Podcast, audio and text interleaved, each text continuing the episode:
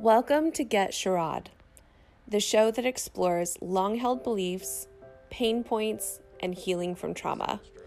I'm your host, Shara, and while I may not have all of the answers, I do have all of the questions. Let's explore together.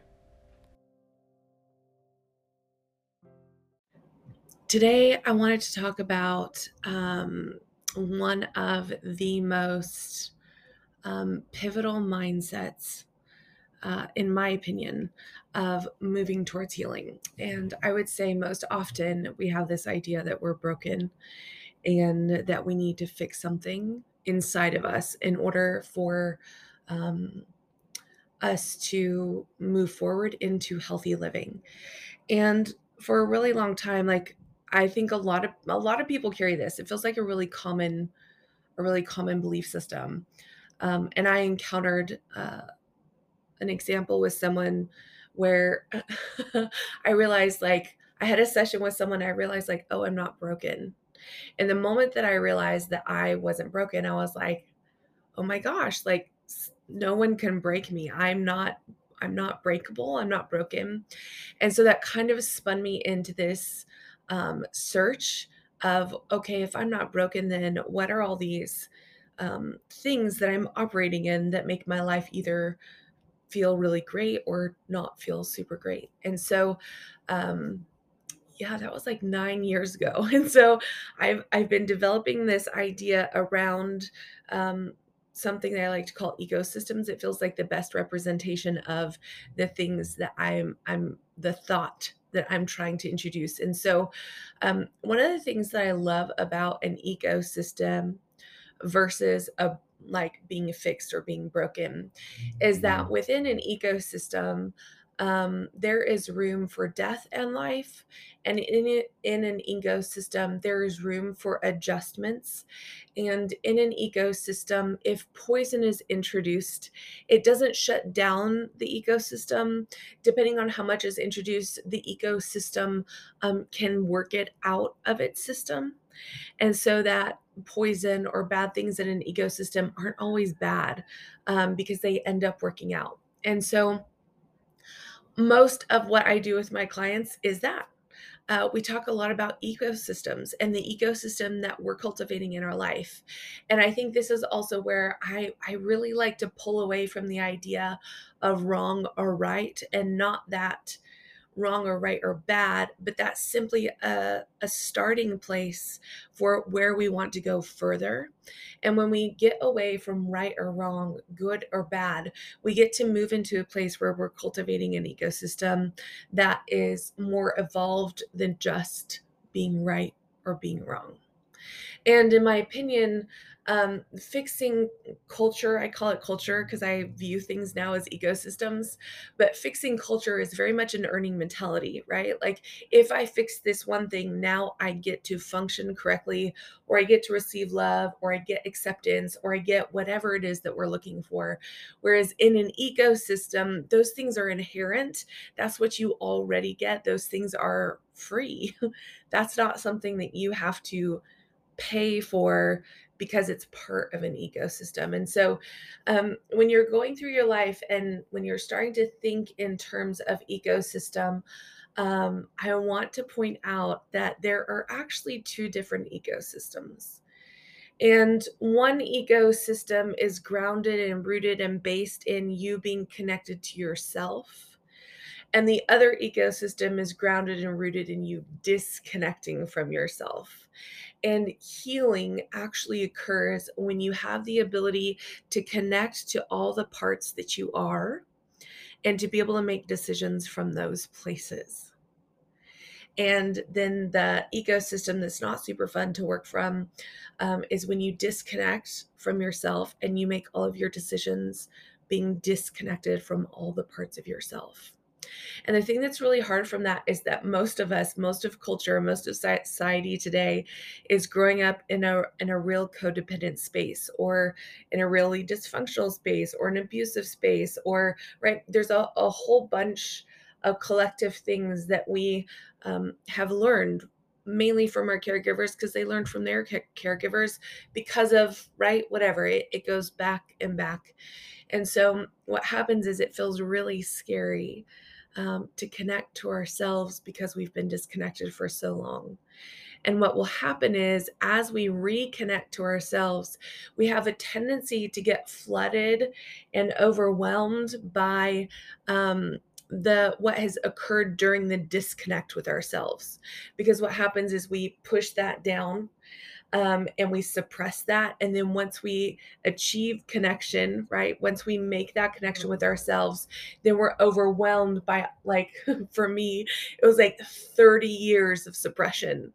And so now 30 years of pain and grief and discomfort and ignoring myself and um, selling parts of myself to get uh, love or acceptance all of that pain, all of that discomfort came up at one time, which is not super fun.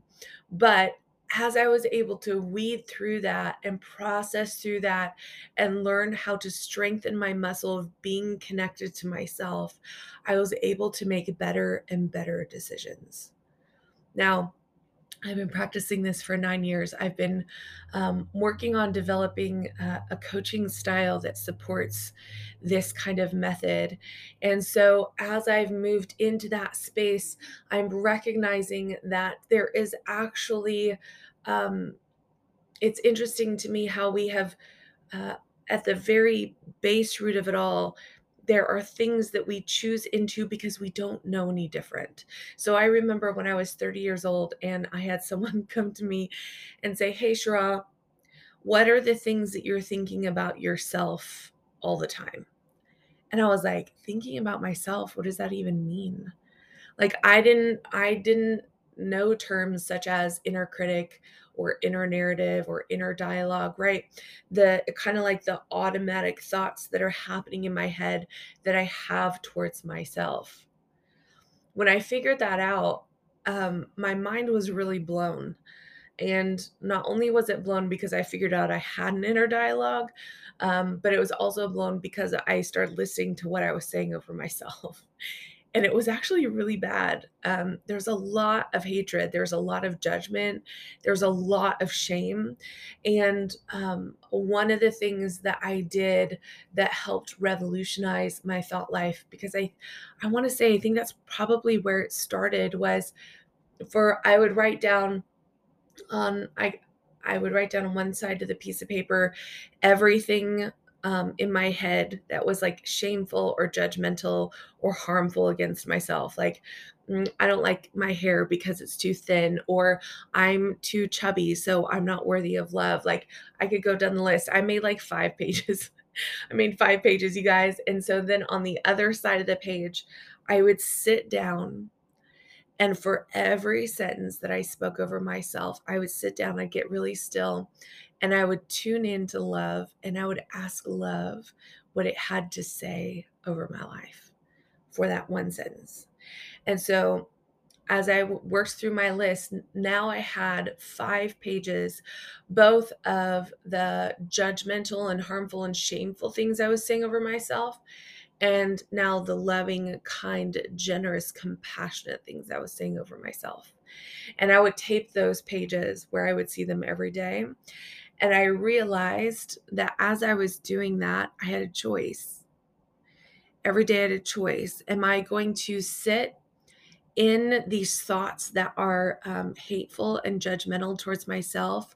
Or am I going to choose a different thought um, that is more loving and more kind? And the interesting thing, and this is where most people get stuck, is, um, but I don't deserve that. Well, the thing is, love is free, it's a gift. It's not something that we earn or something that we deserve. And so learning that in an ecosystem of love that there is no earning it is only give there's only giving there's only giving in an ecosystem that has love in it. And so at that base level every day of choosing love for myself was also about relearning that it's not my job to earn. And so we have this ecosystem over here where you disconnect from yourself, where it's all based in earning and where fixing mentality also occurs. And then we have an ecosystem based in connection with yourself where you cannot earn love because it's a gift and you get it. And there's no way you can be separate from it. And so, um, in your healing process and in your healing journey, um, as you move forward, instead of thinking of the one thing that's broken inside of you and how can you fix it, I'd like to invite you to consider um, okay, if if this is part of a bigger ecosystem, how is this bigger ecosystem contributing to my life? Um, and as I begin to do that, I begin to recognize that things worked in tandem with each other. So, for example, um, codependency, or uh, actually, this is kind of a, a, buzzword. I almost hate to use it because it feels so trendy. Um, but people are talking about like codependence and narcissists, right? Or codependence and addicts. And so the interesting thing is those those you guys are actually an ecosystem. They feed into each other. Okay. Um, and so when they feed into each other, both of those people are contributing to an ecosystem right? And the interesting thing about an ecosystem is most often it has to do with what our internal um, relationship is with ourselves and with all the different parts of ourselves. And so, if you find that you're unkind to yourself and that you have to earn acceptance and approval, the ecosystem that you're contributing to is the one that disconnects you from the self, one that where you view yourself as broken um, and you have to fix. Um, and so, learning how to have a good, kind, uh, secure relationship with yourself will help you, will help contribute to the ecosystem of connection, understanding that you don't have to earn and that it's a gift. And living this way is wildly different um, because everything, while behavior may be the same, what's happening internally is wildly different.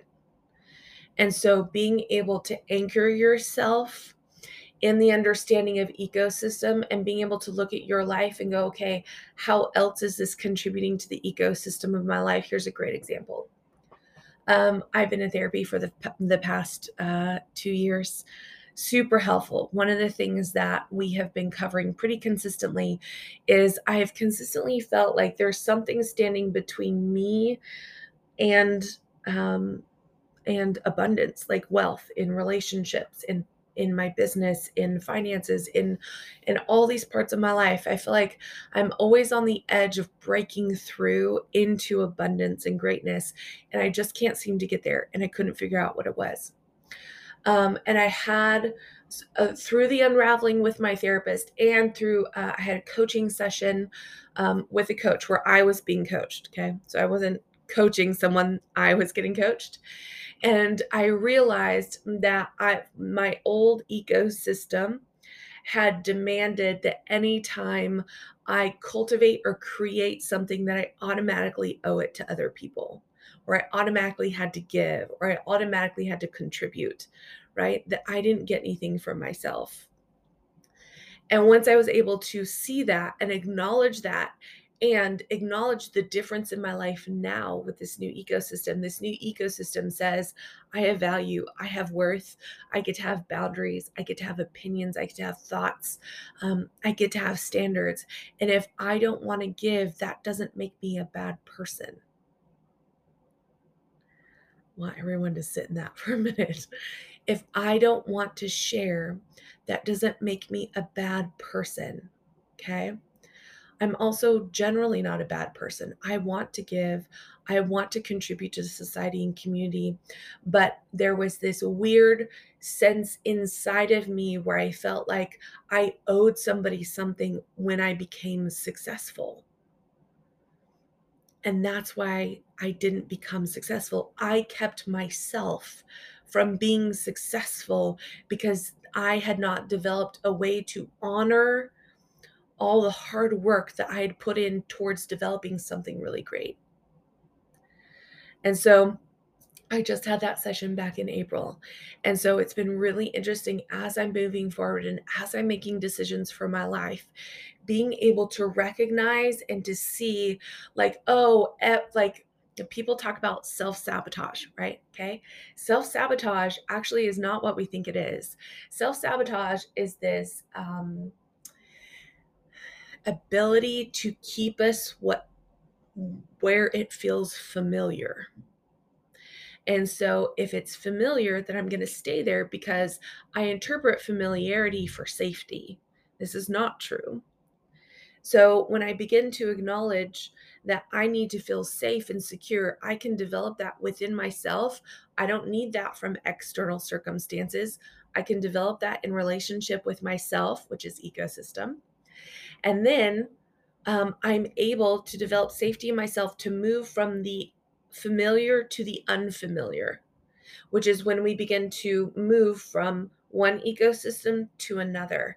And most often we have the most difficult time moving from one ecosystem to another because it's unfamiliar. That's it. Because we haven't been practicing it and we don't know what it looks like and we don't know what the outcome is. That's it. That's usually the only thing. And so to be able to give us, uh, give ourselves a break and learn the difference of um, and here's here's the kicker. this is this is where I'm gonna I'm gonna land. Um, most often, the ecosystem that we have developed internally is the one that we will reflect in all of our relationships.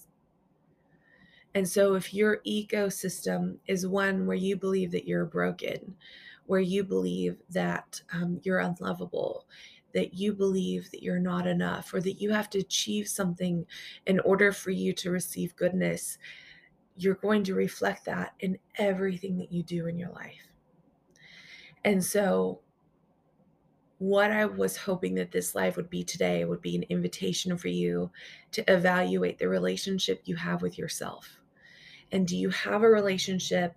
Is the ecosystem one of earning and punishment and codependency and dysfunction in the same patterns over and over? Or are you gently moving towards an ecosystem where you don't earn love, where you see that you are already worthy, and where you see that you already have value? I'd love for you guys um, to be able to come on this journey with me. Um, I feel still feel like I'm in the middle of it, even though I'm nine years deep. Um, and so, uh, yeah, that's what I do with my clients. And so um, I am. Thanks for listening to Get Sherrod. Before I go, show some love for your favorite podcast by leaving me a review and sharing this episode with your friends. To stay connected, follow me on Instagram at sherrod.janelle. Or if you're interested in starting your own journey to healing, check out my website, sherrodjanelle.com you can find the link below.